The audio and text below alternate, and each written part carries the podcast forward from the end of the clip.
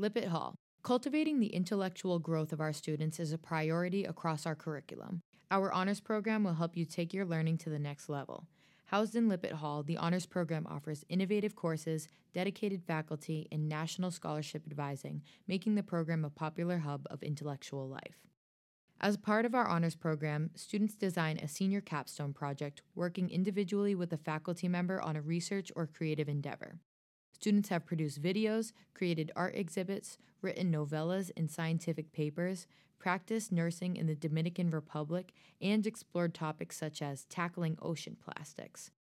The program also sponsors our popular Fall Honors Colloquium. This premier public lecture series offers presentations and discussions with world renowned experts covering a wide variety of contemporary scholarly issues. Past colloquium topics have included the great healthcare debate, the issue of race in America, global environmental change, cybersecurity, and many more.